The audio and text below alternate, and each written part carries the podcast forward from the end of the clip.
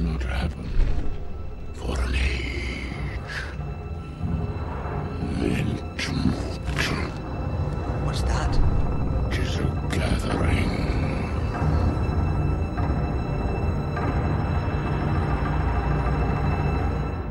Hello and welcome to Entmoot, the Battle Games in Middle-earth podcast, all about the Middle-earth strategy battle game from Games Workshop. I'm Harry, and this is episode 69. Insert inappropriate joke here. Am I right? Welcome to the podcast. And actually, I think this is going to be, dare I say, an interesting one. We have more stuff than you could possibly throw at a podcast stuffed into this one. There's emails and stuff that thankfully we've settled the whole 3D printing thing. That was all very well and truly dealt with in the previous episode. But there's still some amusing comments to talk about. I'm looking ahead to a tournament, and I'm also looking ahead to more tournaments throughout the podcast. We're calling it Eventmoot because, if I'm honest, there's some big events planned next year and in the coming episodes. So I'm just very excited to have a look ahead and get a bit more of an insight into potentially how the tournament scene is changing here in the UK from where the Great British Hobbit League began. A sort of a loose collection of people who were very passionate about keeping the game alive, to a sort of hardcore, a competitive scene developing, because the scene is now so large, it can allow for the fluffy, fun tournaments that involve lots of people having a great time and bringing silly lists and just generally relaxing. And to also having the big, hard-hitting, heavy competitive events where, people are really trying to win the big bucks. So it's great to see it because, you wouldn't be able to do that in a scene that's small. And SBG is growing. It is becoming more popular, perhaps because of 3D printing, but we won't go into that again. So, really excited about this podcast. And if that is not enough... And I don't think it is, personally. I think we need more, because we're not travelling to an event again. So apologies about that, but essentially we are going to have some scenario plays. That's right.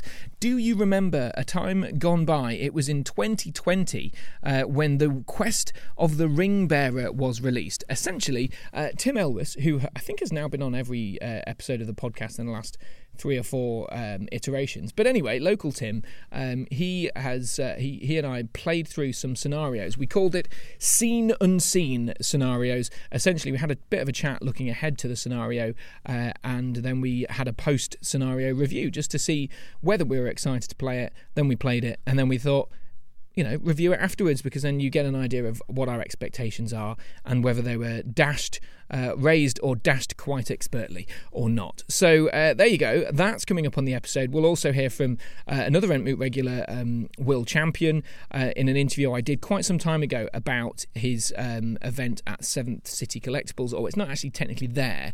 It's actually at a hotel near Derby, or in Derbyshire anyway, called Risley Hotel. It's the Grand Prix.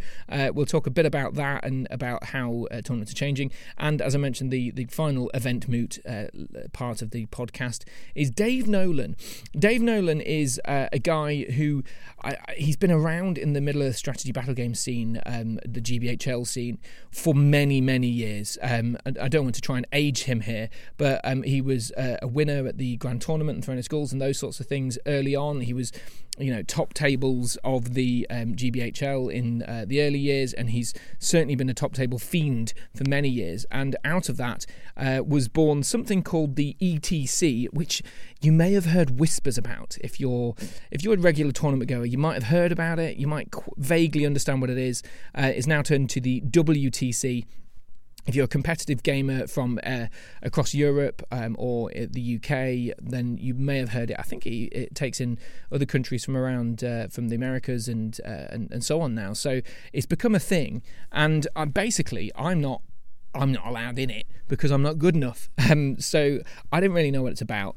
So I wanted to talk to Dave Nolan about that, and he is planning some quite extravagant things next year, not for the WTC, but for some other stuff. So we'll get all that into the podcast and hopefully provide a nice rip-roarer of a episode. Very excited. We'll also find ourselves a new Riddle in the Dark, because it seems that that's fallen by the wayside. So we'll smash another one of them in and we'll have a cracking good time. So what I'm going to do, the sort of higgledy-piggledy nature of this, usually I'd go straight into an army list right now. We've done army lists. Well, we don't need army lists, sorry, because we've got the scenarios. We're not playing the sort of matched play today. It's all thematic play or open play or whatever it is, scenario play.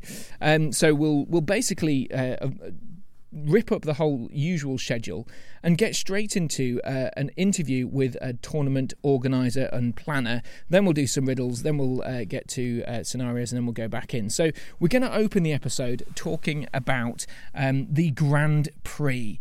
This is an event, as I mentioned, organised by Will Champion of Seventh City Collectibles fame. He's been a regular on the podcast, not only because he wins a lot of events, the league twice, and also hosts a lot of the events near me. So he gets a lot of airtime, and rightly so. He's a good guy. He's a great he's a great guy. He's a great tournament organizer, and he's always willing to chat, and it's always good bants when we get him on. So, without much further ado, let's have a bit of a chat with Will Champion about what exactly is the Grand Prix.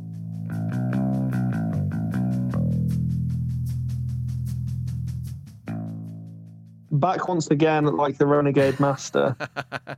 You join us again on Entmoot, this big event that you're organising, a GBHL 100-pointer event. So this is competitive stuff.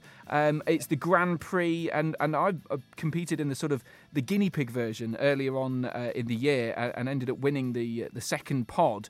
So I got myself a ticket. But just for people who are the uninitiated, what exactly is the Grand Prix, and how is it different to other GBHL events? For sure. So the Grand Prix is my baby. My sort of aim is to run the most competitive singles event available, particularly in the GBHL. Maybe one day the world, like who knows? But like that's my dream. So the idea of this event is that we offer very, very big prize support. We encourage players of all abilities to come and play, but particularly the more competitive ones. And we have a specialised format that is aimed to be sort of as balanced and fair to make sure that the person who wins is 100% the best person in the room. We did a little guinea pig, as you said, where we ran it at Seventh City. We've only got a capacity of 40, but it was just sort of make sure the concept works, and people absolutely loved it. It's the best feedback we've ever had for an event. So I thought, okay, let's go bigger. So now we've got an external venue. We've got 100 tickets available. So bigger, better, maintaining like our high standard and quality of event is the dream. And you mentioned there the format. You touched on it a little bit, but how is this event constructed to make it the most competitive you possibly can achieve? Sure. So we're kind of borrowing a lot of concepts from TCG tournaments, so things like Magic the Gathering and Pokemon, where day one is like an open, so that'll function in the way that most people who have been to events will know. So you'll play your 4 games, and it's Swiss ranked, so winners play winners, losers play losers, and you're trying to hoard as many tournament points and, victory points, whatever the tiebreaker is, as you can. So day one would look like any normal event. And then at the end of day one, we bracket people into pods. So the dream scenario for any player is to go 4 wins, and they will end up in the prestigious top 8, and that is the top pod. And everybody else from their Swiss rankings will be divided into pods of 8 or 16, depending on how many tickets we sell. And then for day 2, you will play within your pods to win your own prizes. Now, there's some slight variations between each pod, but going for the top 8, because that's the dream, is you will play knockout games against other people in the top 8 to get one true victor at the end of the day. Within those games, you will have what's known as a veto system to make sure that you're playing a vaguely balanced scenario. You know, to make sure that someone doesn't get Contest of Champions off the table against Sauron. It's sort of, it's still a random element. It's still going to be a random pull because that's how our game system works. But you still have an element of control of sort of at least getting rid of your worst scenario. And the idea is that if you have a bit of control over the scenario and within your pods you're playing against people of a similar ability, we will find the best player in the room. And that'll be awesome, and they can win a Smaug, which is, you know, hella cool. But what that also allows you to do is for day two, even if you didn't make it into pod one and you weren't as successful as you'd like to be, you get a clean slate and a chance to win something. So you could literally go 0-4 day one.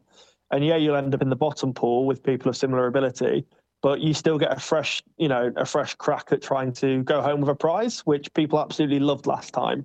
So despite the fact that I'm aiming for the most competitive event possible in the formatting, it's still, you know, incredibly social, and it gives everyone a chance to win something on day two. And there's no, you know, for this event, there's no such thing as mid-table obscurity, which, you know, is really cool, I think. Yeah, I was going to ask about that. Does this idea of selling it as the most competitive event you can possibly do, I think in many ways, certainly from the one that we did, it could be a disservice. It could put people off. But actually, because you're going to be matched against people largely of your same ability on day two anyway, it can end up being a really fun experience, as long as everyone goes into it with a mind to try and win their games. You know, not aiming purely for fluff, because that might end up resulting in a slightly disappointing weekend, I suppose. Yeah, exactly. It may be, you know, a little bit off-putting for some people when we're branding it as the most competitive event ever. But that is that's sort of referencing the chassis of the event. The format itself is designed to be the most competitive way possible, you know, while keeping the variation of Middle Earth that we love. I suppose in some ways it's more that it's catered to ensure that the winner isn't some randomer who got lucky or something like that. It doesn't mean the games necessarily are going to be bad experiences. No, absolutely. So I mean, on that point, the level of the positive feedback we had from the last one was phenomenal. And we only had, I think it was 36 attendees. So, you know, it's not a monster event. But everybody that came had an amazing time. And also the top eight, you know, I gave them a fair talking to before the day two started of, like, you know, these are my expectations. I expect everyone to play fair. The rules packs, you know, talks about time wasting. The round times are incredibly generous for the points limit. I think it's 2 hours 15 for 600 points. So the game should come to a natural conclusion. But I can say it was without a doubt the easiest event I've ever run. There was very little to no TO calls. There was no, like, arguments, nothing. And I think it's because everyone's put into brackets with equal level players. And because the time limit is so generous, there's not that kind of, like, anxiety of, you know, I need to get another turn, or, you know, they're taking too long checking this. All of that was just dissipated. So even the most competitive players on the top tables had time to just think about what they wanted to do and got to crack on. So even the most competitive players were still more relaxed than I've ever really known them to be, yeah. Which kind of proved that the concept worked, which I really liked. I suppose this one, it's slightly different for you in the sense that it's not at Seventh City Collectibles, although it's run by the shop. It's going to be at a hotel, so it's got that whole kind of event vibe as well. It's something like Articon has its big hotel and Into the West has its sort of own little cafe area and all these sorts of things. It feels like a step up for you, I guess. Absolutely, yeah. And, you know, from a business point of view, we'd like to compete with the best of them. No one can say that Articon isn't an absolute, you know, behemoth of an event. Into the West, I mean, Firestorm Games is a really cool shop. Their event space is monstrous. And then from a personal perspective, I think both of those events knock it out of the park, and they offer something, you know, very different. Articon is a kind of week-long experience. Into the West is just like your sort of standard event that's just run really well and cleanly. And I like both of those things. I kind of want to put our stamp in the Midlands of doing something similar. And so by going to a hotel, you get that more sort of premium vibe. The baronial hall that we're going to be playing in is like, you know, as close to playing in a castle as you can get to without actually being in a castle, like really traditional English hotel, I guess. You know, we're going to have loads of space to play. People are going to be able to stay on site, which makes the socializing much easier. You know, there's an airport 20 minutes away, which you know, I know we've got some of the Irish lads coming over. So it's kind of drawing from the inspiration from these other big events that are established and trying to put our sort of our own stamp on it, which is really exciting. Well, I'm looking forward to it. I shall be competing once again, not necessarily for the Smaug, but I'll try and be the winner of the second pod again. I don't know whether I'll be able to manage to make it to the top pod, but you never know. I might get lucky and be in the second pod. Will, thanks very much for coming on the podcast once more. Yeah, no problem at all. See you soon. Will Champion there, ever a wordsmith and just generally all-round nice guy. So thanks for Will again for doing that interview, and apologies for how long it's taken to broadcast said interview, but I told you I'd get it out at some point. Apologies that it's a little bit later than I originally said and you probably originally wanted, but hey-ho, it's out now.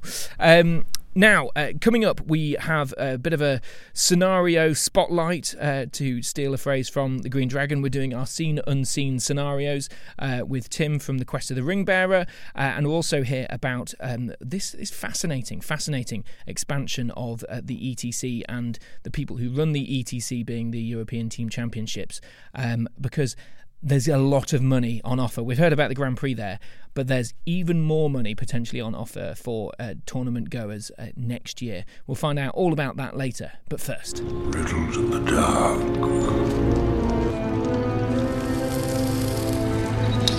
I'm precious. Yes, it's time for Riddles in the Dark. It's been a while since we did a Riddle in the Dark. It's been a couple of episodes, and it's back, and we don't have one to clear up, but we do have a few stragglers to clear up out of the Entmoot at entmootpodcast@gmail.com email address. Always welcome your comments, whether it's about 3D printing, no more please, or whether it's about some other topic.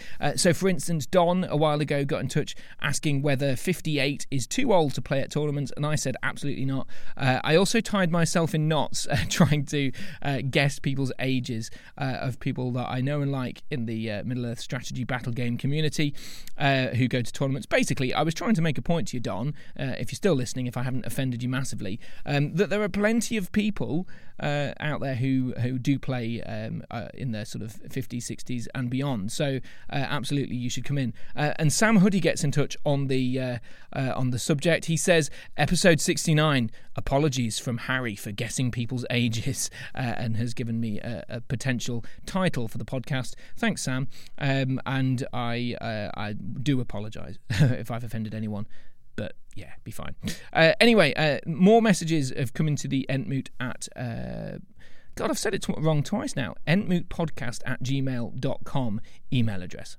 That's entmootpodcast@gmail.com email address. Okay, I think I got that right a couple of times in. Anyway, so let's move on. This is from Simon Rafferty. Simon is a Patreon. He's a fan. He's actually accidentally gotten 2 sets of Patreon awards recently. If you're not aware of what Patreon is, patreon.com/battlegamesinmiddleearth is it's like my online tip jar, and in response you get some freebies. I've got some dice trays going out to superfans soon, and some t-shirts to the superfans who joined later than when the last t-shirt batch went out. So if you really, really like the podcast and fancy being generous, and you know, wanting to put some coins in my tip jar, patreon.com/battlegamesinmiddleearth, and you can find me there, and that would be very, very much welcome. I really appreciate it, and as I say, you get dice widgets, t-shirts, dice trays, depending on your sort of support of the podcast. Anyway, so Simon, who is one of those people, so gets in touch. He says, I just wanted to drop you a quick message. I attended my first tournament this weekend, which was Into the West, and had a great weekend. Sadly, Simon, I was initially meant to go to said tournament, And I had to drop out because of work commitments. I had to change jobs and stuff, so or temporarily anyway. And I couldn't go in the end because I was moving, or sort of relocating. Moving is not quite the right term. Although relocating sounds pretty much the same. But anyway, temporarily moving. So I couldn't go. I was really disappointed. I do love Cardiff's tournaments. Matt King runs a very good tournament. It's very slick, very smooth. So I hope you had a great time. And you do say, I attended my first tournament this weekend and had a great weekend. He said, I was playing what was my fourth game as round one of the tournament. So that's brilliant. So Simon, you're already a big fan of the podcast. You're listening regularly and you're helping contribute to the podcast as well. And you've only played four games. Now that is commitment. So brilliant. So round one of the tournament was your fourth game. So I guess by the end, I think it's 6 or 7 tournaments. So you'd be in double figures. So that's brilliant. He said, I only decided to go and get involved as your podcast has really championed the community. And you were spot on. A really great community and a really great time. Thank you so much. I even managed a win and a draw with a couple of very narrow losses, which feels not bad at all for the first time out and still learning the game. I'm not sure. Into the West, I think you've just said it had a great day. I don't know whether there's a different Into the West that's smaller, but and happens to be at the same time. But anyway, 2-day tournament, fantastic. I'm so glad that you enjoyed yourself, and for anyone else listening out there, Simon, that is a great thing to say, because if you're listening and you've never been to tournaments in the UK, then absolutely go, because they are great. People are nice, and you'll find some really lovely chaps who are all and ladies, of course, who are all interested in the hobby and love the same things as you. So go to them now. Okay, another one. Here's from Dan Broxholm. He says, just listen to your latest podcast. How can you not like Isildur? He's an absolute baller. All the best. Dan Broxholm. Dan is actually, he is another Patreon. I'm not doing this, I haven't read out these people just specifically because they're Patreons, but because they are, I might as well say. And Dan has... He's frustrated my random number generator 4 times, I think, now. I think I've got somewhere in the region of 50, 60 patron supporters, or on a sort of rotation. Some people come in, some people go, and that's fine. I don't care. I appreciate the support. It's better to have loved and lost than never to have loved at all. So I appreciate your support for as little or as much as you'd like. And Dan has been there for a consistent amount of time, and every so often I do these prize draws. They vary in size. Like I used to do Forge World models that whenever Forge World released stuff. More recently I did a Weta Workshop Hobbit thing, which went to Michael Haskell, which I shouldn't have favourites, but Michael's been a very long time supporter of the podcast, so he got a really cool Weta prize, and I was really glad to pull his name out of the hat. And Dan's name has been pulled out of the hat 4 times. And that's brilliant. I'm really glad for him because he's a great supporter of the podcast. But anyway, I just thought I'd flag that up because, you know, you could win a prize 4 times if you're lucky like Dan. And also, in response to your point about how can you not like Isildur, I've already responded to you directly. I think I'm just wrong, if I'm completely honest. I will get Isildur out, and I will do some tournaments with him at some point. I need to just find the right level, I think. I think in the slow grow I will definitely do some Isildur action, which I'm excited about because I haven't really used him much, and he has done some... wreaked some havoc upon my own forces, so I'm looking forward to using him myself. So in answer to your point, how can you not like Isildur? Because I'm just wrong usually, so that's that. But thanks very much for your message, your email. I much appreciate it. entmootpodcast@gmail.com if you're getting interested. And then there's this other one here. It's from a guy called Harry Parkhill. He says, you pillock. Despite telling people that they were hearing things, you did repeat that interview with Aaron in the Fellowship of the Grantham episode.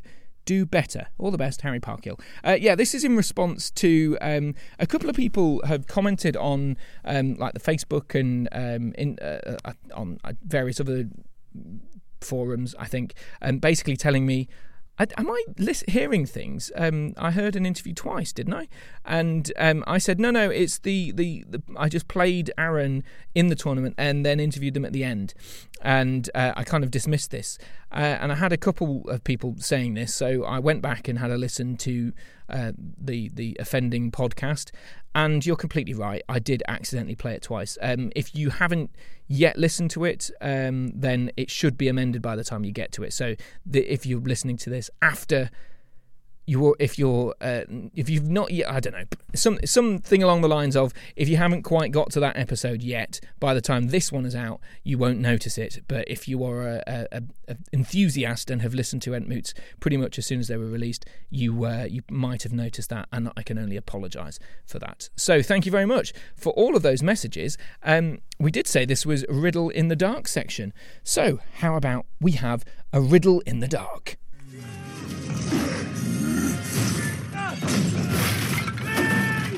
Riddles in the Dark. entmootpodcast@gmail.com. If you think you know who speaks next in that clip from The Lord of the Rings or The Hobbit movies, and what, of course, do they say? So all you need to do is have a think, where is this? What's happening right here? Who speaks next? entmootpodcast@gmail.com. Let's have another listen.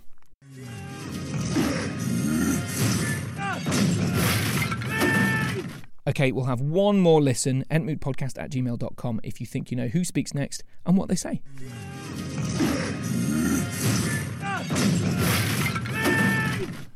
There you go, the return of the Riddle in the Dark. entmootpodcast@gmail.com if you think you know who speaks next and what they say. And there is a slight, if tangential, link to something we're talking about in the podcast.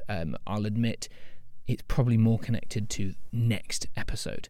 So that's your clue for this time. Now, first, before we talk more about events, we're going to talk about the ETC and what that is a bit later on, some more tournament talk.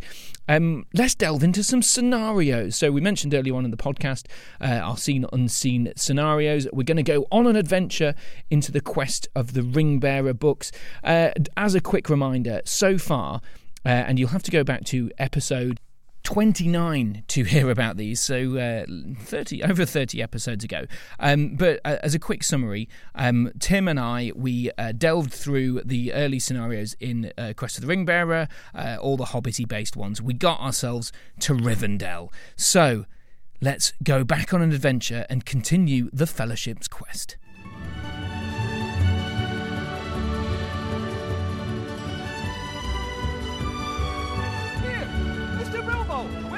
Don't stop, I'm already late! Late for what? I'm going on an adventure!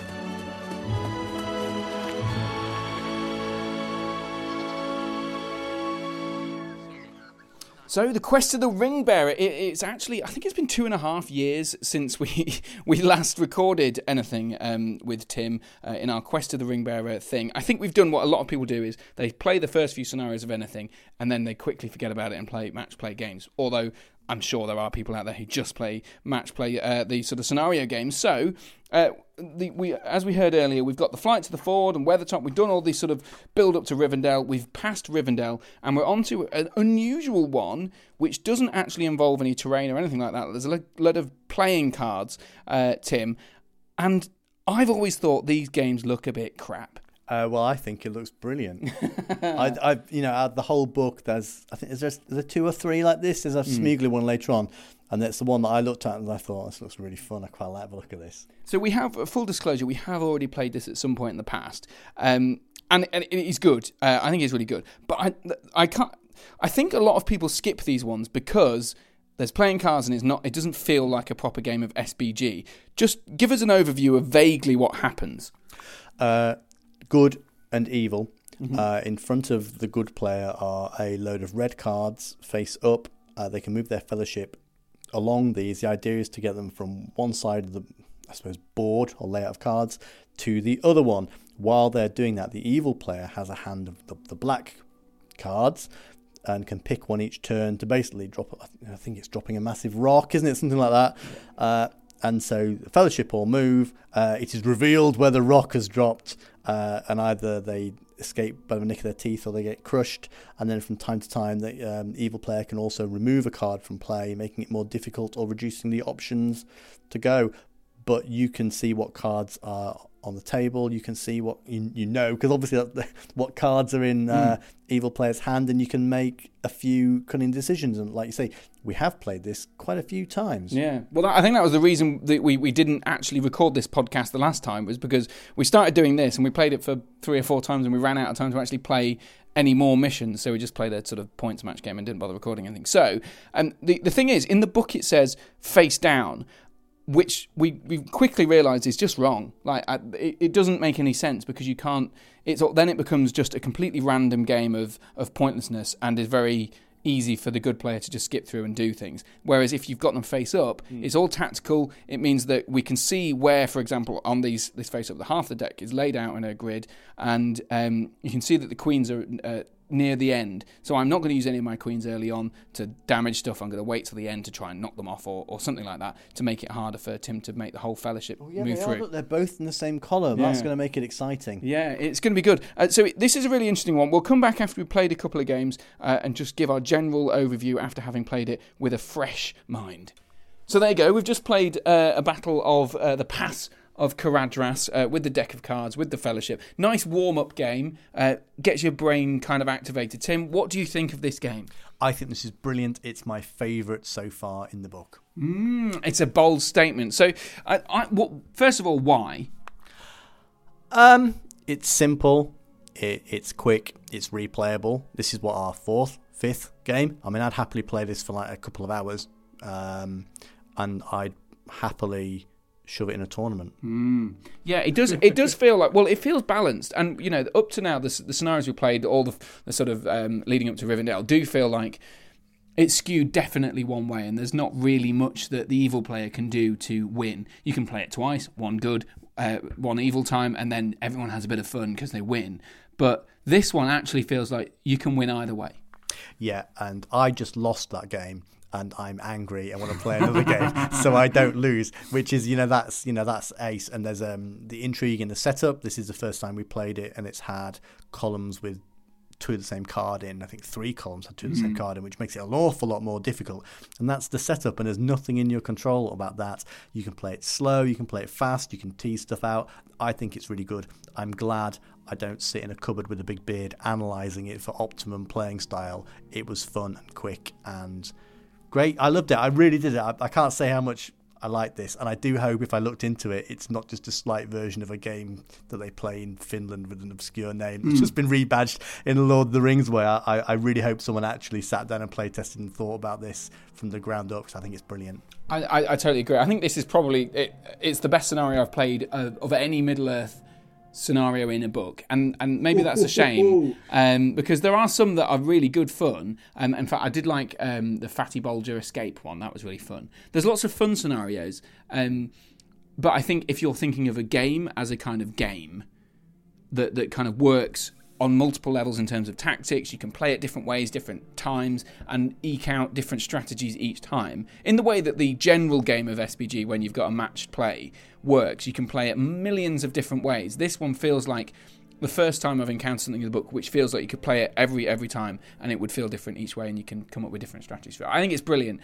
And yeah, I won that one, but as you say, it feels like you roll out the deck again.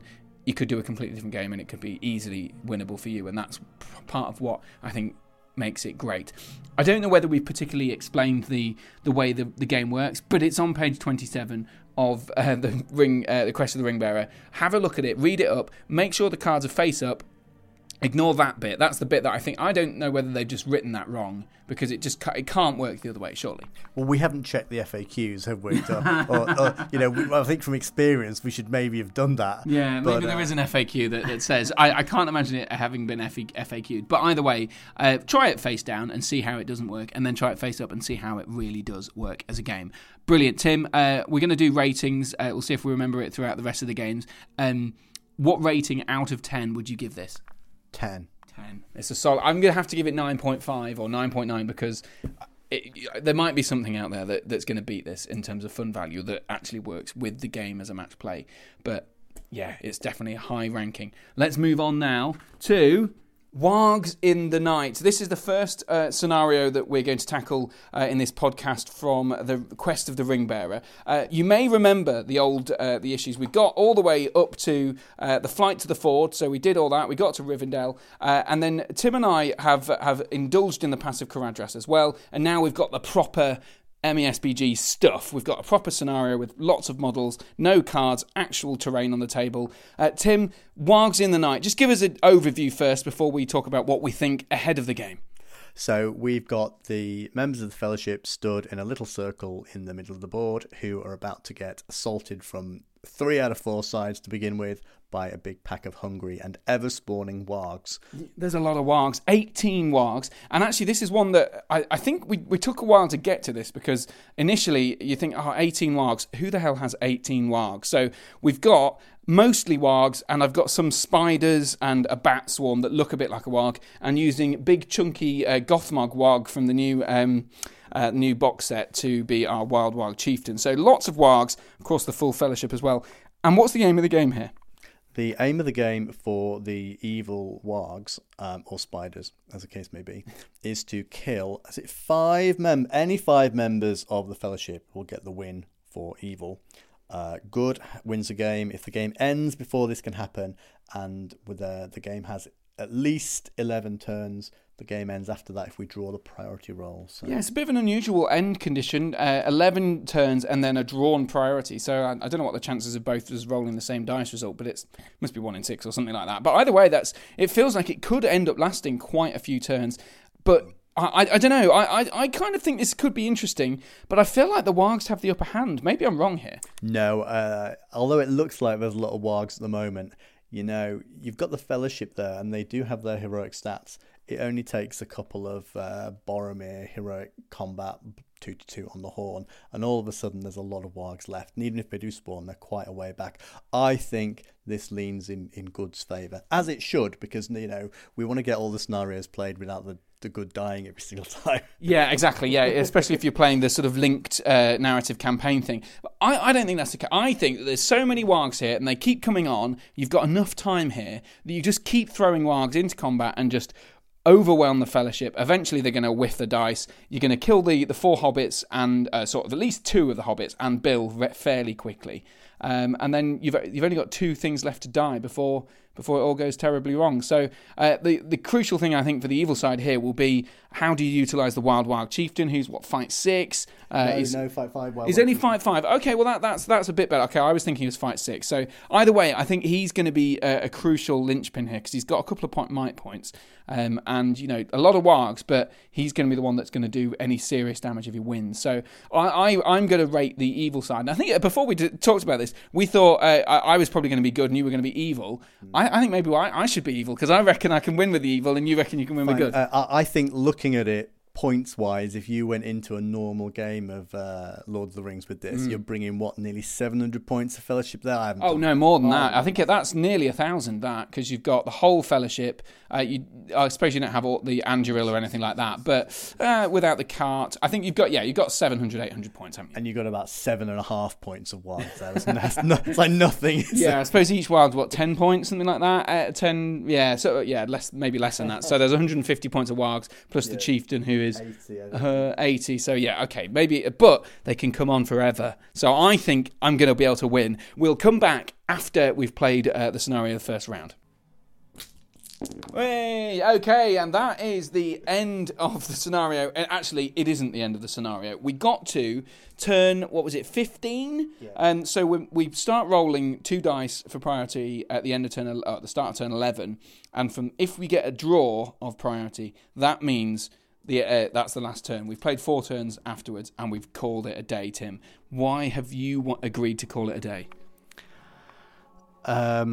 It's kind of... It's not that it's stopped being fun, but it's like the scenarios you play in tournaments where they end on a 1 or 2 and you never see a 1 or 2, and it just... You can see in your opponent's face that you both want it to be over. Not because, it wasn't interesting, but you clearly didn't have the resources to win it, and this isn't set up for a scenario that you're supposed to win. I am supposed to win. It was obvious that I was going to win, and that wasn't a fun experience for you, I don't think. Yeah, and I think that's fair. I mean, I did think that because of just the weight of time that I would chip away enough resources for it to expose you to the potential spaff results that would mean that, you know, one of the big heroes might go down at some point, and it just never happened. And, you know, it could be down to bad dice rolling on my part or good dice rolling on your behalf, but that's kind of by the by. I think maybe even if we'd have played another 6 turns, you've got Boromir's on 3 might still. Aragorn's got 2 plus the 3/1. Gandalf's still got 2. I've only killed Bill the Pony and 2 hobbits. And the rest of your heroes, they're not exactly that vulnerable. Legolas has got a fate and 2 wounds left still. Gimli's not spent any fate. He's unwounded. Boz has only taken 1 wound. Aragorn spent 1 fate. Gandalf spent 1. It just feels like it's going to take absolutely ages for us to get to a point where I'm even close to winning. I'd have to kill Sam, and he's protected by Gimli. It just doesn't feel possible. No, and it's also very one-dimensional. Look at the models you've got and what they can do. They can do nothing. And look at the models, things I can do. Most of Gandalf's spells aren't, you know, very useful because you're fearless. And all we're doing really is seeing who gets priority, usually me using a point to do the heroic move. And it's all very samey. There's not an awful lot of tactics. I'm in the middle, turtling up, maybe shifting from side to side. You're charging, and we're rolling some dice. There's not many, you know, it's not a highly replayable experience. Do you think? I don't think I'd ever want to play. Like, sometimes with scenarios, I think, oh, I'd quite like to give this a go from the opposite side to see how it fares, see what, you know, what fun we can have. And in this instance, there's just I just think, no, it's fine. And yeah, okay, maybe I could have played the Wild Chieftain a bit better. I put him in the wrong place too early on, and I got ganked by loads of ping. But he doesn't have strike, so it's not like he's going to really scare any of the members of the Fellowship anyway. He's there really to one turn kill a hobbit or 2, maybe heroic combat from one into another or something like that. And then the other tactic I could potentially do is force your Fellowship, which is right in the middle at the end, kind of separate them off enough to push them around into sort of charging range as soon as one warg arrives in, and you know, so that they're not taking 2 or 3 turns to charge in. But you've kind of set yourself from the diamond in the middle, and you know, it's always going to be annoying for me that I'm going to take 2 turns to move my wargs in from the edge into the middle. It has taken quite a lot of time to play. You know, I haven't checked the clock, but it feels like it's been playing. We've been playing a long time. Yeah, I think we've probably spent an hour and a half, if not a little bit more. I don't think I've had a particularly enjoyable hour and a half, to be honest. You know, it's not. You know, for you maybe as evil, if there was a dice roll like a 50-50 to regain a Wild Warg Chieftain, if it dies, just to get something or start with 2 or something like that. It doesn't feel like a game that has been designed with a balance to give the evil side a chance of glorious victory, has it? It's just one that you've got to get through because we know more exciting ones are coming. Yeah, exactly. It feels like it's been designed so that you go, let's replay that bit from the book where you vaguely remember the Fellowship killing the wargs. We've spent an hour and a half recreating that forgettable moment from the books. Now let's move on to the Watcher in the Water, which is what we really want to do. So let's bring out the book now, because we're going to do this in a second. So it's seen unseen where we really haven't seen it, because I haven't looked at it. So we've got the Gates of Moria. This is played on a 2x2 board, so we don't even need the whole board, which I like, because it means there's less movement. There's a corner, half of the board, so a foot by a foot in one corner is the Watcher in the Water's sort of pool, and he deploys in the 6-inch corner at the edge. So all very exciting. You get the Fellowship. Well, actually, we haven't decided. Do you want the Fellowship of the Ring, or do you want to have a go with the Watcher in the Water?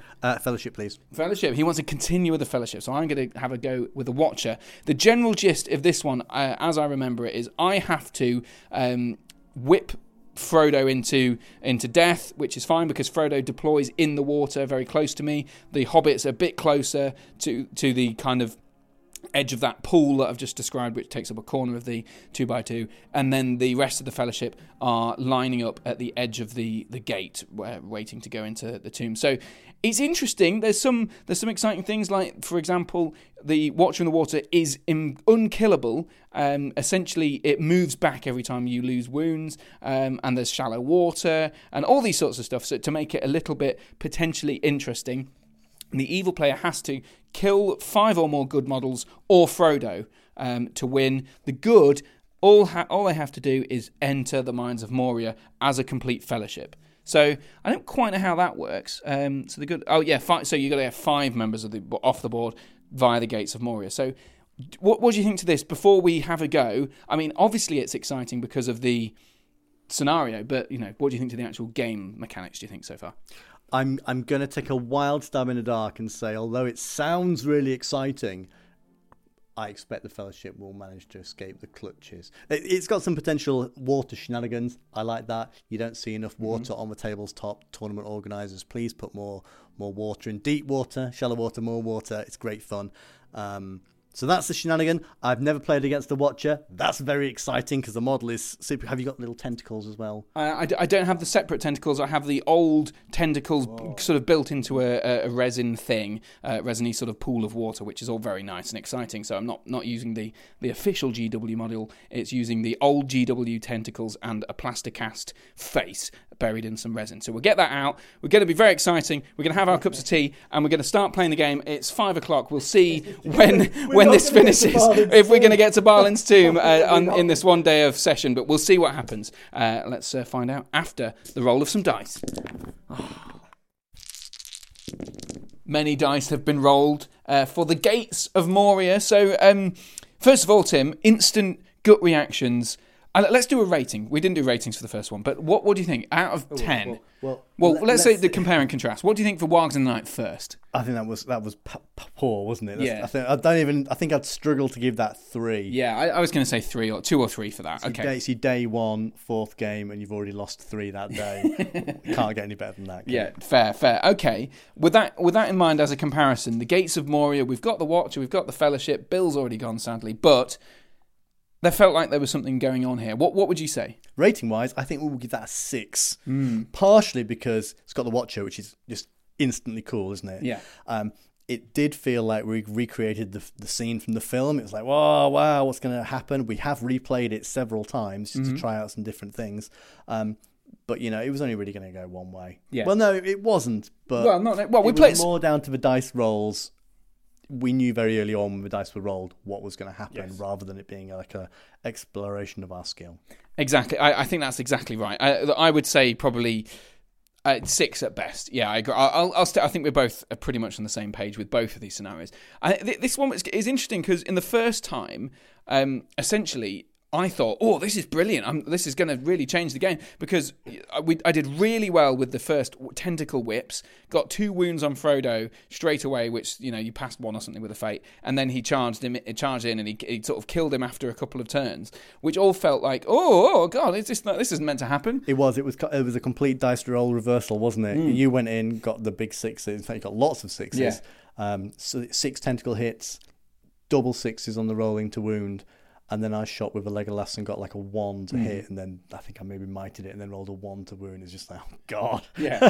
It was pretty poor, and I thought, oh, okay, maybe was this, and that, you know, obviously in that first turn you'd thought, okay, well I'll move these guys away. Frodo's going to escape. It's all going to be fine. And then the next 2 games we played. So we played 3 games. I think we said at 5:00 was when we called the time last time. In the space of 55 minutes, we've played the game 3 times. And actually reminded ourselves how to use lots of elements of our armies. Yeah, and particularly the Watcher as well. So, and in that time, I won the first one, and Tim, as the Fellowship, won the second 2. So, to me, it had replayability, which is great. It was short, which is also great. And it doesn't require a lot of models, which is even better. So this feels to me actually like not a bad one to show if you wanted someone to recreate a scene from the movie. So actually, I'm going to bump it up to 7. I think we've recreated scenes from the movie. We've got an iconic moment. It was quick. It wasn't that complex. I think it was fun. Yeah, you could almost use this as a show another person an aspect of the game without needing to learn a lot of rules because you didn't really. Sorry, I'm going to have to. He's going to cough. But yeah, you're right. You don't need to know loads, and you get a bit of use out of magic. So Gandalf gets to try and immobilize. You get to use will to resist because the Watcher has plenty of resist spells. You've got might and move. And there's enough little bits I think the Watcher in the Water almost feels like it's been designed exactly to play this scenario. You get one chance at a heroic move off, and then if you fail that, it's kind of the end of the game, though, isn't it? Yeah, because I mean we have replayed this, but we've replayed it from more like to analyze it, to say how could this go differently. We haven't. There's not a lot of options. The early dice rolls really decide which way it's going to go, doesn't it? Rather than our brilliant abilities. Yeah. Do you think giving the Watcher an extra point of might just add that little extra something? I think so, because in the second time we tried it, I needed to bring Frodo into combat, drag him in, whip him with a tentacle. If you don't know the rules for the Watcher, I forgot to mention. He whips with the tentacles, he drags someone into combat, as you'd expect. And I got sort of like two dice, D6 shots, two dice, and he missed. So I used my might point to make sure you hit to drag Frodo into combat. And then I didn't win the combat, or whatever it was, and didn't kill him or Frodo, Aragorn charge. But then the next turn I didn't have the move off, or the chance for the move off. So it just meant you know you're going to be able to move slowly out of the way and hold him off with Boromir, which you did. So it just, to me, the problem with it, as both of us have sort of played these this sort of game tactically at tournaments, sort of, and you know you've done better than I have at tournaments, but it just felt like once we'd worked out the logistics of it, I could almost say, oh well, you have to do that now, and then I have to do this, and then roll a dice. Okay, that means that I have to now do this, and then I'll lose, or you, or whatever. So it felt like kind of painting by numbers after a while. Yeah, and these are all to create movie scenes, aren't they? And we know that good wins, so a lot of them do feel like they're skewed slightly to one direction, rather than it being like an actual fair fight.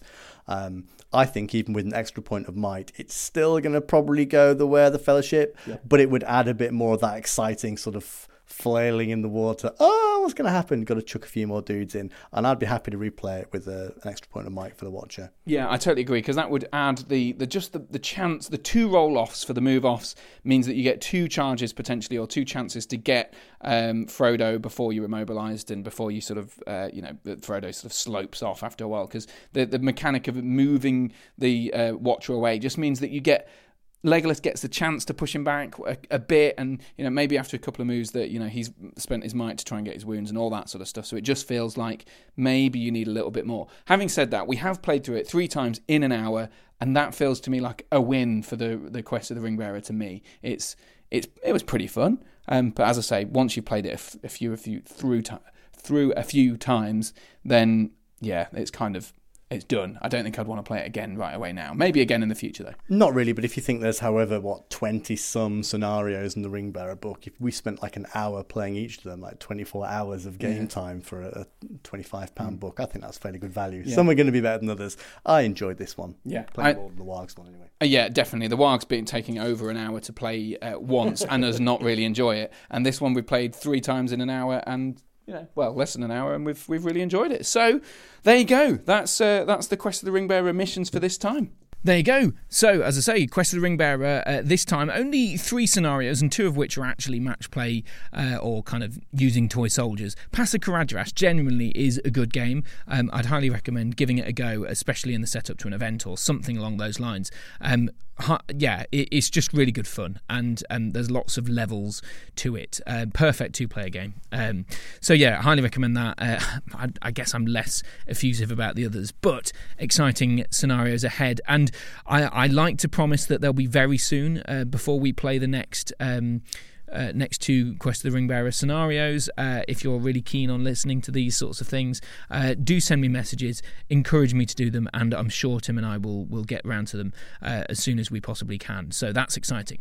But we return now to more event talk, the final sort of feature of the podcast today.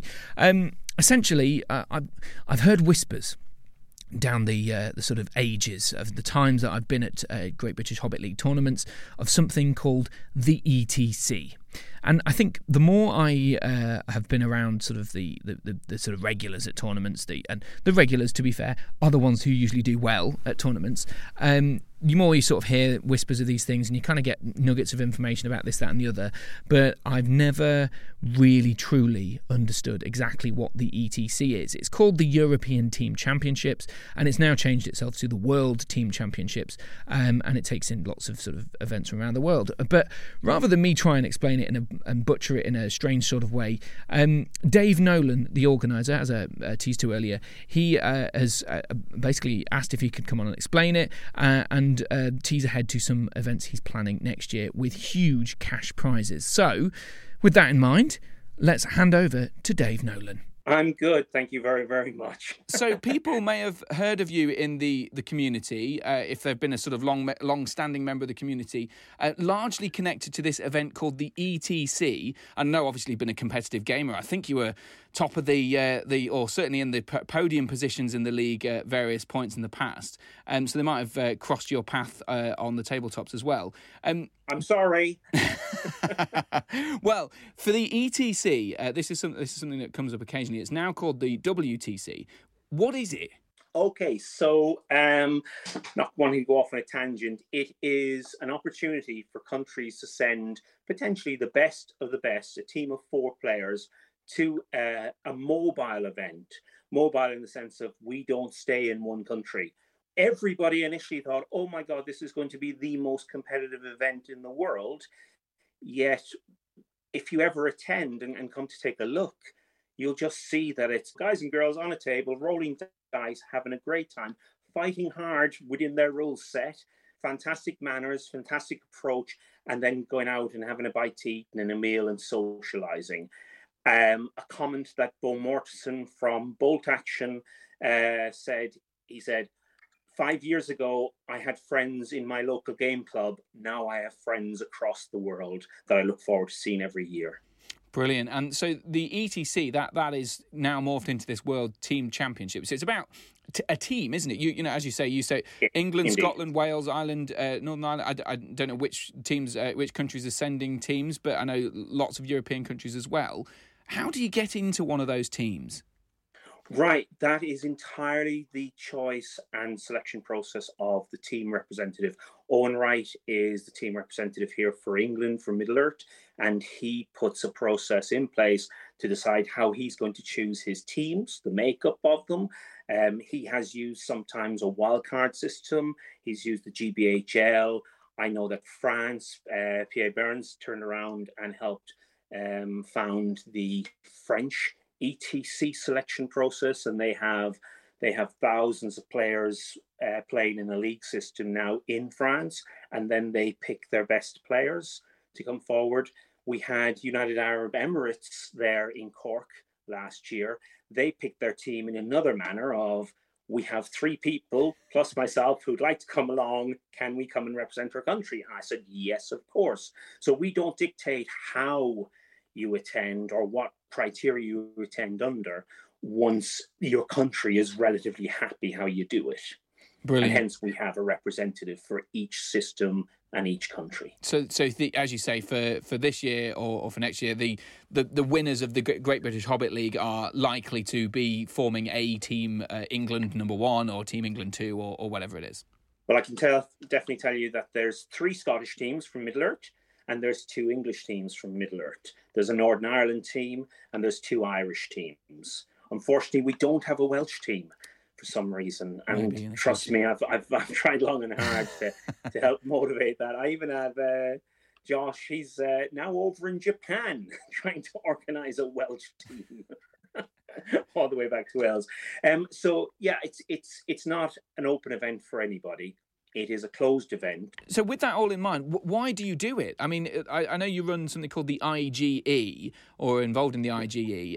Is this a money-making enterprise? Is this what makes you want to put on these, I assume, very stressful tournaments for yourself to organise across Europe so far? I mean, and this one's in Granada, isn't it, in Spain? It is Granada in Spain, yeah. Where to answer that question, because there's multiple questions there. I'll tap into the IGE in a moment. I'll very quickly give you a very historical background. Wanted to be part of the Irish ETC or the English ETC Warhammer. Knew I wasn't good enough. Got introduced into Middle Earth.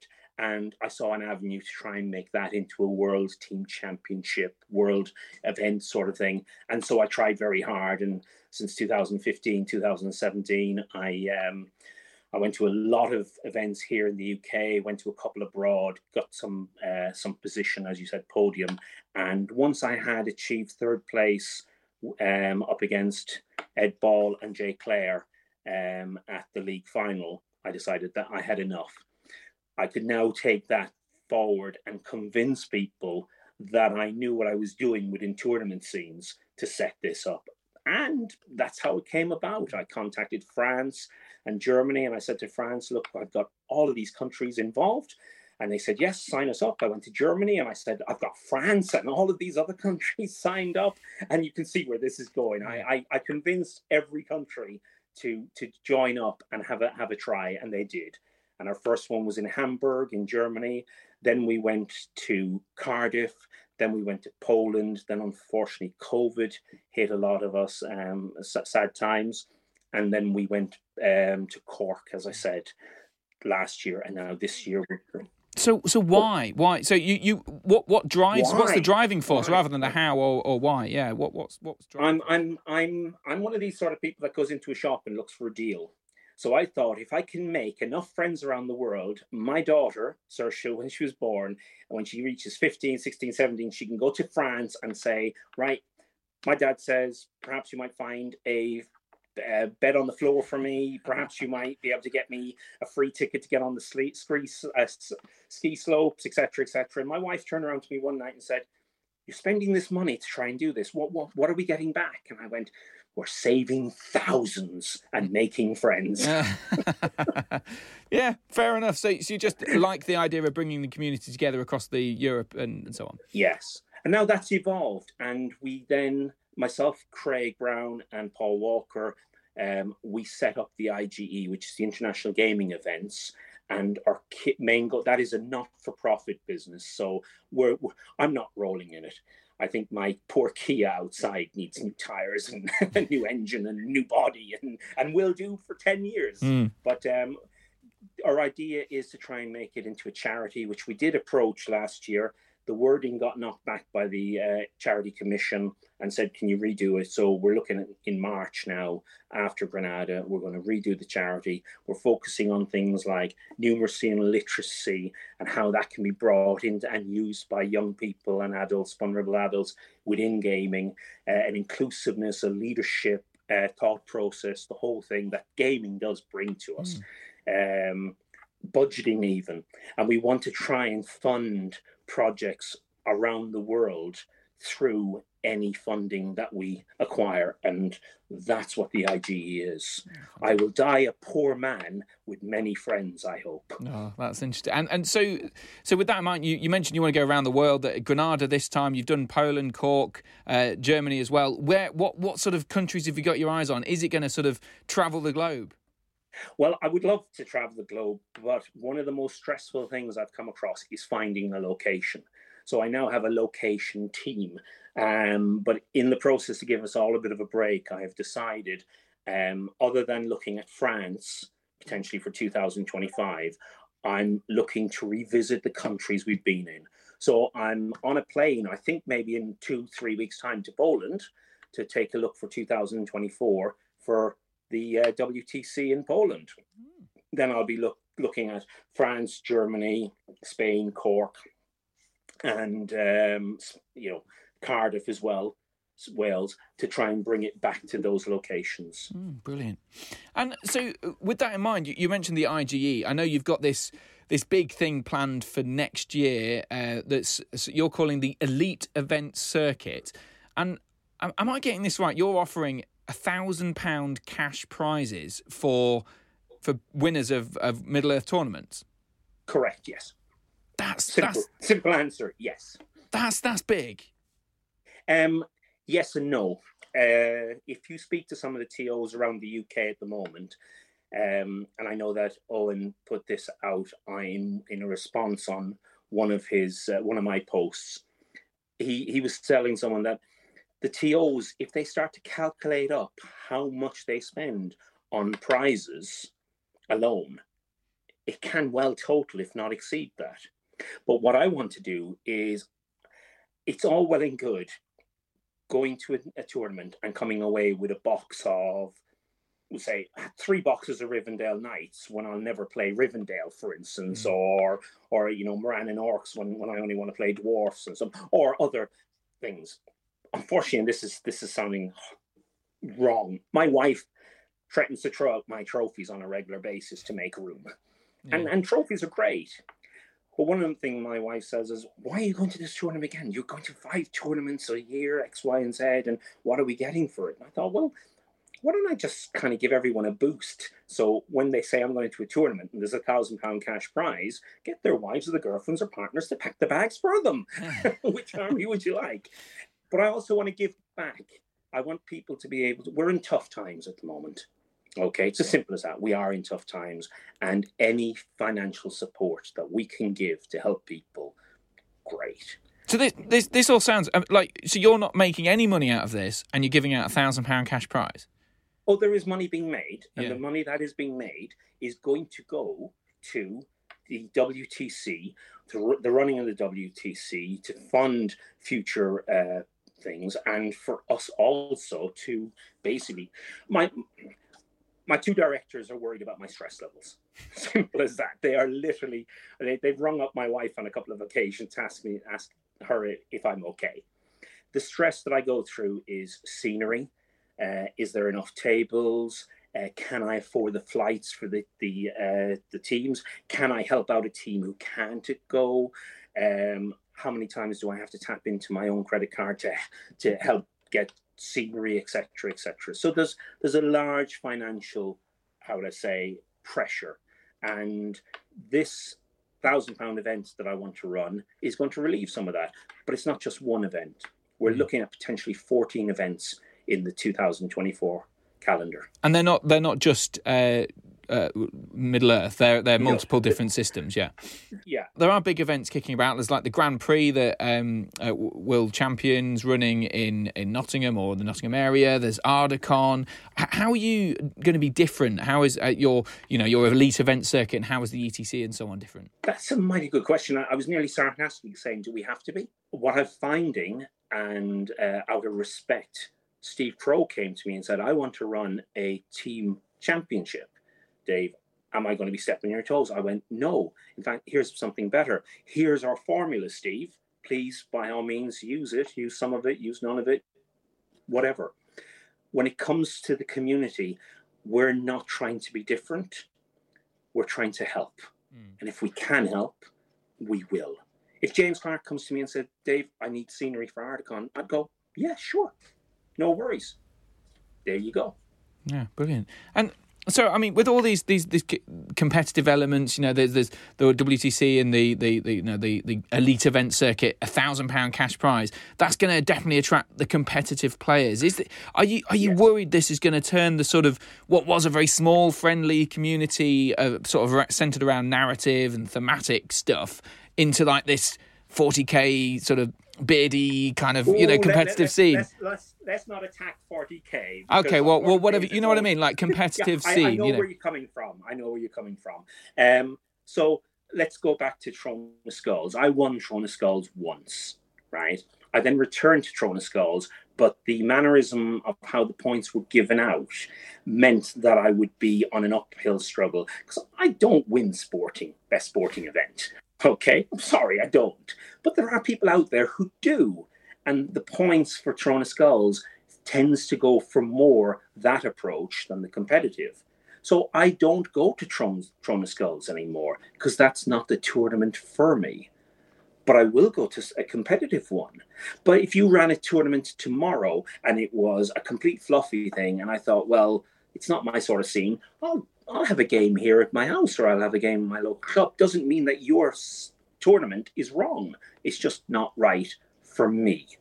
And so when people have seen this advert go up, they're going, oh, you're bringing money into Star Wars Legion, you're bringing money into Middle Earth, you're destroying. We're not. We're giving an alternative choice. Yes, it will encourage a much more competitive approach. I know that. But at the same time, I have seen people at a tournament come to fisticuffs, as you'd say, at top table over pieces of plastic that they could have bought double for the price of the ticket that they got in with. Do you know what I'm trying to say? Yes, we are going to be looking at cheating policies. We are going to be writing up brand new policies based on all of this on how we believe behavior. And we will have potentially a yellow-red card system. So if you are found cheating, it's toodaloo, mate. There's the door. Yeah. Well, it's going to be a challenge, I'd imagine, for you. But yes. An interesting one. But I won't be TOing any of it. You're leaving out someone else. I'm not to TO anymore. I've lost the ability to spread myself that thinly to be a TO for Middle Earth, for instance, or any other system. So what we're doing is we're bringing in professional TOs. We're going to be paying, whether it's through a freelance program or through an expense program, we will be reimbursing TOs for the time, effort, and expense to come and run the events for us. So in a sense, it's a bit of a shout out as well for all of the events that we're looking at. We are looking at TOs to come in. Why am I saying this now? I'm saying this now because I'm giving some systems over a year and a half to get used to the idea, and for some people to come forward and saying, yeah, these are my credentials, this is what I can do. And at the same time, they'll have the support of the IGE staff and the directors at the events to help make things run smoothly. Will it work? Well, I think it's been tried a couple of times, but I don't think anyone's done it as successfully as we're going to do it, because there's going to be someone walking away with £1,000. But let me clarify a couple of things about the £1,000 event. One is that each ticket entry is £50 only, which is comparable with a lot of events at this moment in time. We don't offer food because too many times have I seen people go, oh, I don't like that. And then they go out and they have to buy their own food anyway. So we'll give plenty of time for that. And the other thing is, this is only for 50 people. That was, yeah. So you've just hit my last two questions. Yeah, 50. Oh, I'm so sorry. No, you're right. No, I mean, I can re-record. No, I won't re-record. You've basically come up to it. But yeah, so 50 people... £50, £1,000 prize. So, I mean, these tickets are going to sell quickly, aren't they? Whereabouts are you planning to host these events? Element Games is where we're initially going for. Okay. So this is Stockport. And we're going to be run. This is Stockport, and the reason it's there is I'm close to it. It's easy for me to get all the scenery because we're going to be supplying all the scenery. Yeah. And so wherever we go, because of the IGE, we have the scenery to go to a school hall and set it up ad hoc there. We have the ability to go to a conference hotel, set it all up, or we have the ability to go to a large venue like Element Games. So what we're doing is, and this is the financial little trick behind it, we're running 2 events per day, 50 people max. And if anyone wants to go away and look at the costs and stuff of Element Games, they'll be able to break it on down to see that because we're running 2 systems and giving £2,000 away on that day, yeah, they can work out the rest. Yeah. And as a company, in Company's House, all our stuff is transparent. I've just had to promise my finance director I wouldn't go into finances too much. No, that's fine. I think it's interesting, though, that you can... It sounds potentially very exciting and big. I'm guessing it's not going to be affiliated with the Great British Hobbit League, or is it? I don't know. No, we haven't been approached. Okay. So if we are approached, it is something that I'm quite happy to consider. It's still a way off yet. It is. It's 2024. So the bottom line is that eventually, if we do get to one system per occasion, for instance, if Middle Earth hits 100 people, then the prize fund goes up to £2,000, of which we'll be giving a second and a third place prize cash. Presently, it's first place and then trophy for second and third. If it goes to 100, it'll be trophies for all and cash prizes for first, second, and third. And I have one last really important question, Dave. Of course. Is it going to have... Yes. I mean, yeah, that's a fair question as well. But the question I was going to ask, are you going to do a big comedy-sized cheque for the winner? Because if I'm going, I want to see you hand over a comedy-sized cheque to the winner. Wouldn't you prefer if I just handed over £1,000 cash? I don't know how exciting that'll look. Is it going to be in like a big suitcase? You know, is it going to be a duffel bag or an envelope? I hate to tell you, £1,000 will not fit into a suitcase. I know. And unless I do it in coins, appropriately enough to make it dramatic, £1,000 will fit into a small A5 envelope folded up. Well, I suggest you get the comedy envelope, comedy-sized check, just because I think it'll be fun. And we can do that. But ironically, I think we can also do that so the check would be legitimate. Can you? Oh, well, hey, even better. I think so, yeah, because, I mean, we have our own bank account and stuff like that. We actually have our own website on Shopify as well. Yeah. So we're all very, very professional. Well, there you go, Dave. Well, I think that's your task. You've only got a year to sort out, you know, the however many 14 events a year, £1,000 cash prizes, the WTC this year and next year, all the terrain and all the TOs and all the volunteer TOs you've got to find. All of that, that's nothing. You need the comedy check. That's what I want to see. You know, if you attend, I will get a comedy check for that. How's that? Even just for your attendance. Deal. So there you go, Dave Nolan there, talking to me at great length about the ETC and the WTC and some of those, the sort of event circuit that he's got on the horizon, which could be really interesting. I'm in two minds about this sort of thing, because on the one hand, it's great that there's these huge events that are, you know, clearly seeing that, I guess, proving that there's a growth in the game. But on the other hand, I mean, I sort of asked Dave there a little bit about it. You know, is this diluting the sort of theme and the narrative element of things? So that's why I wanted to include the scenarios in the you know, in this podcast, because I think. Essentially, you know, both of them can sit quite happily side by side, and I hope you have enjoyed the contrast between the two things, the sort of fun that we've had with the scenarios and the talk of competitive gaming, and of course the hobby side, which as a podcast I very rarely go into. I might mention that people have got lovely models and things like that, but I don't often talk about that, other than the fact that I just really like the models that I'm painting at the moment, or whatever it is. So I hope that you feel that it encompasses everything you like in the hobby. And, you know, let me know if you prefer less of the big long interviews with them or tournament organisers. That's fine. I mean, I'm not actually likely to talk about it again for a while in this sort of scale.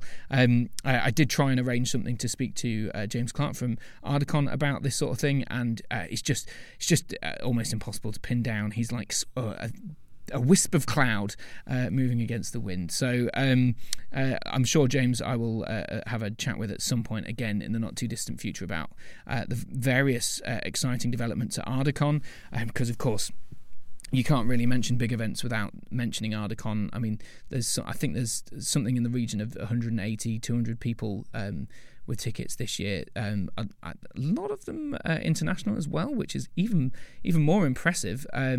And there's so many things that he's putting on to make it sort of a special trip for people in who are international, or, you know, someone abroad, like they're going for a big trip down to Warhammer World in a minibus, they're going to Manchester United's stadium and things like that. So that's pretty cool for some people who are visiting and just want to get turn it into a bit of a hollybobs. So I hopefully will get a bit more about that in the distant future. Sadly, I don't think I'll be going to Articon this year because of wedding plans, but you know, I'll try and cover it in the podcast in some way, shape or form, if I can.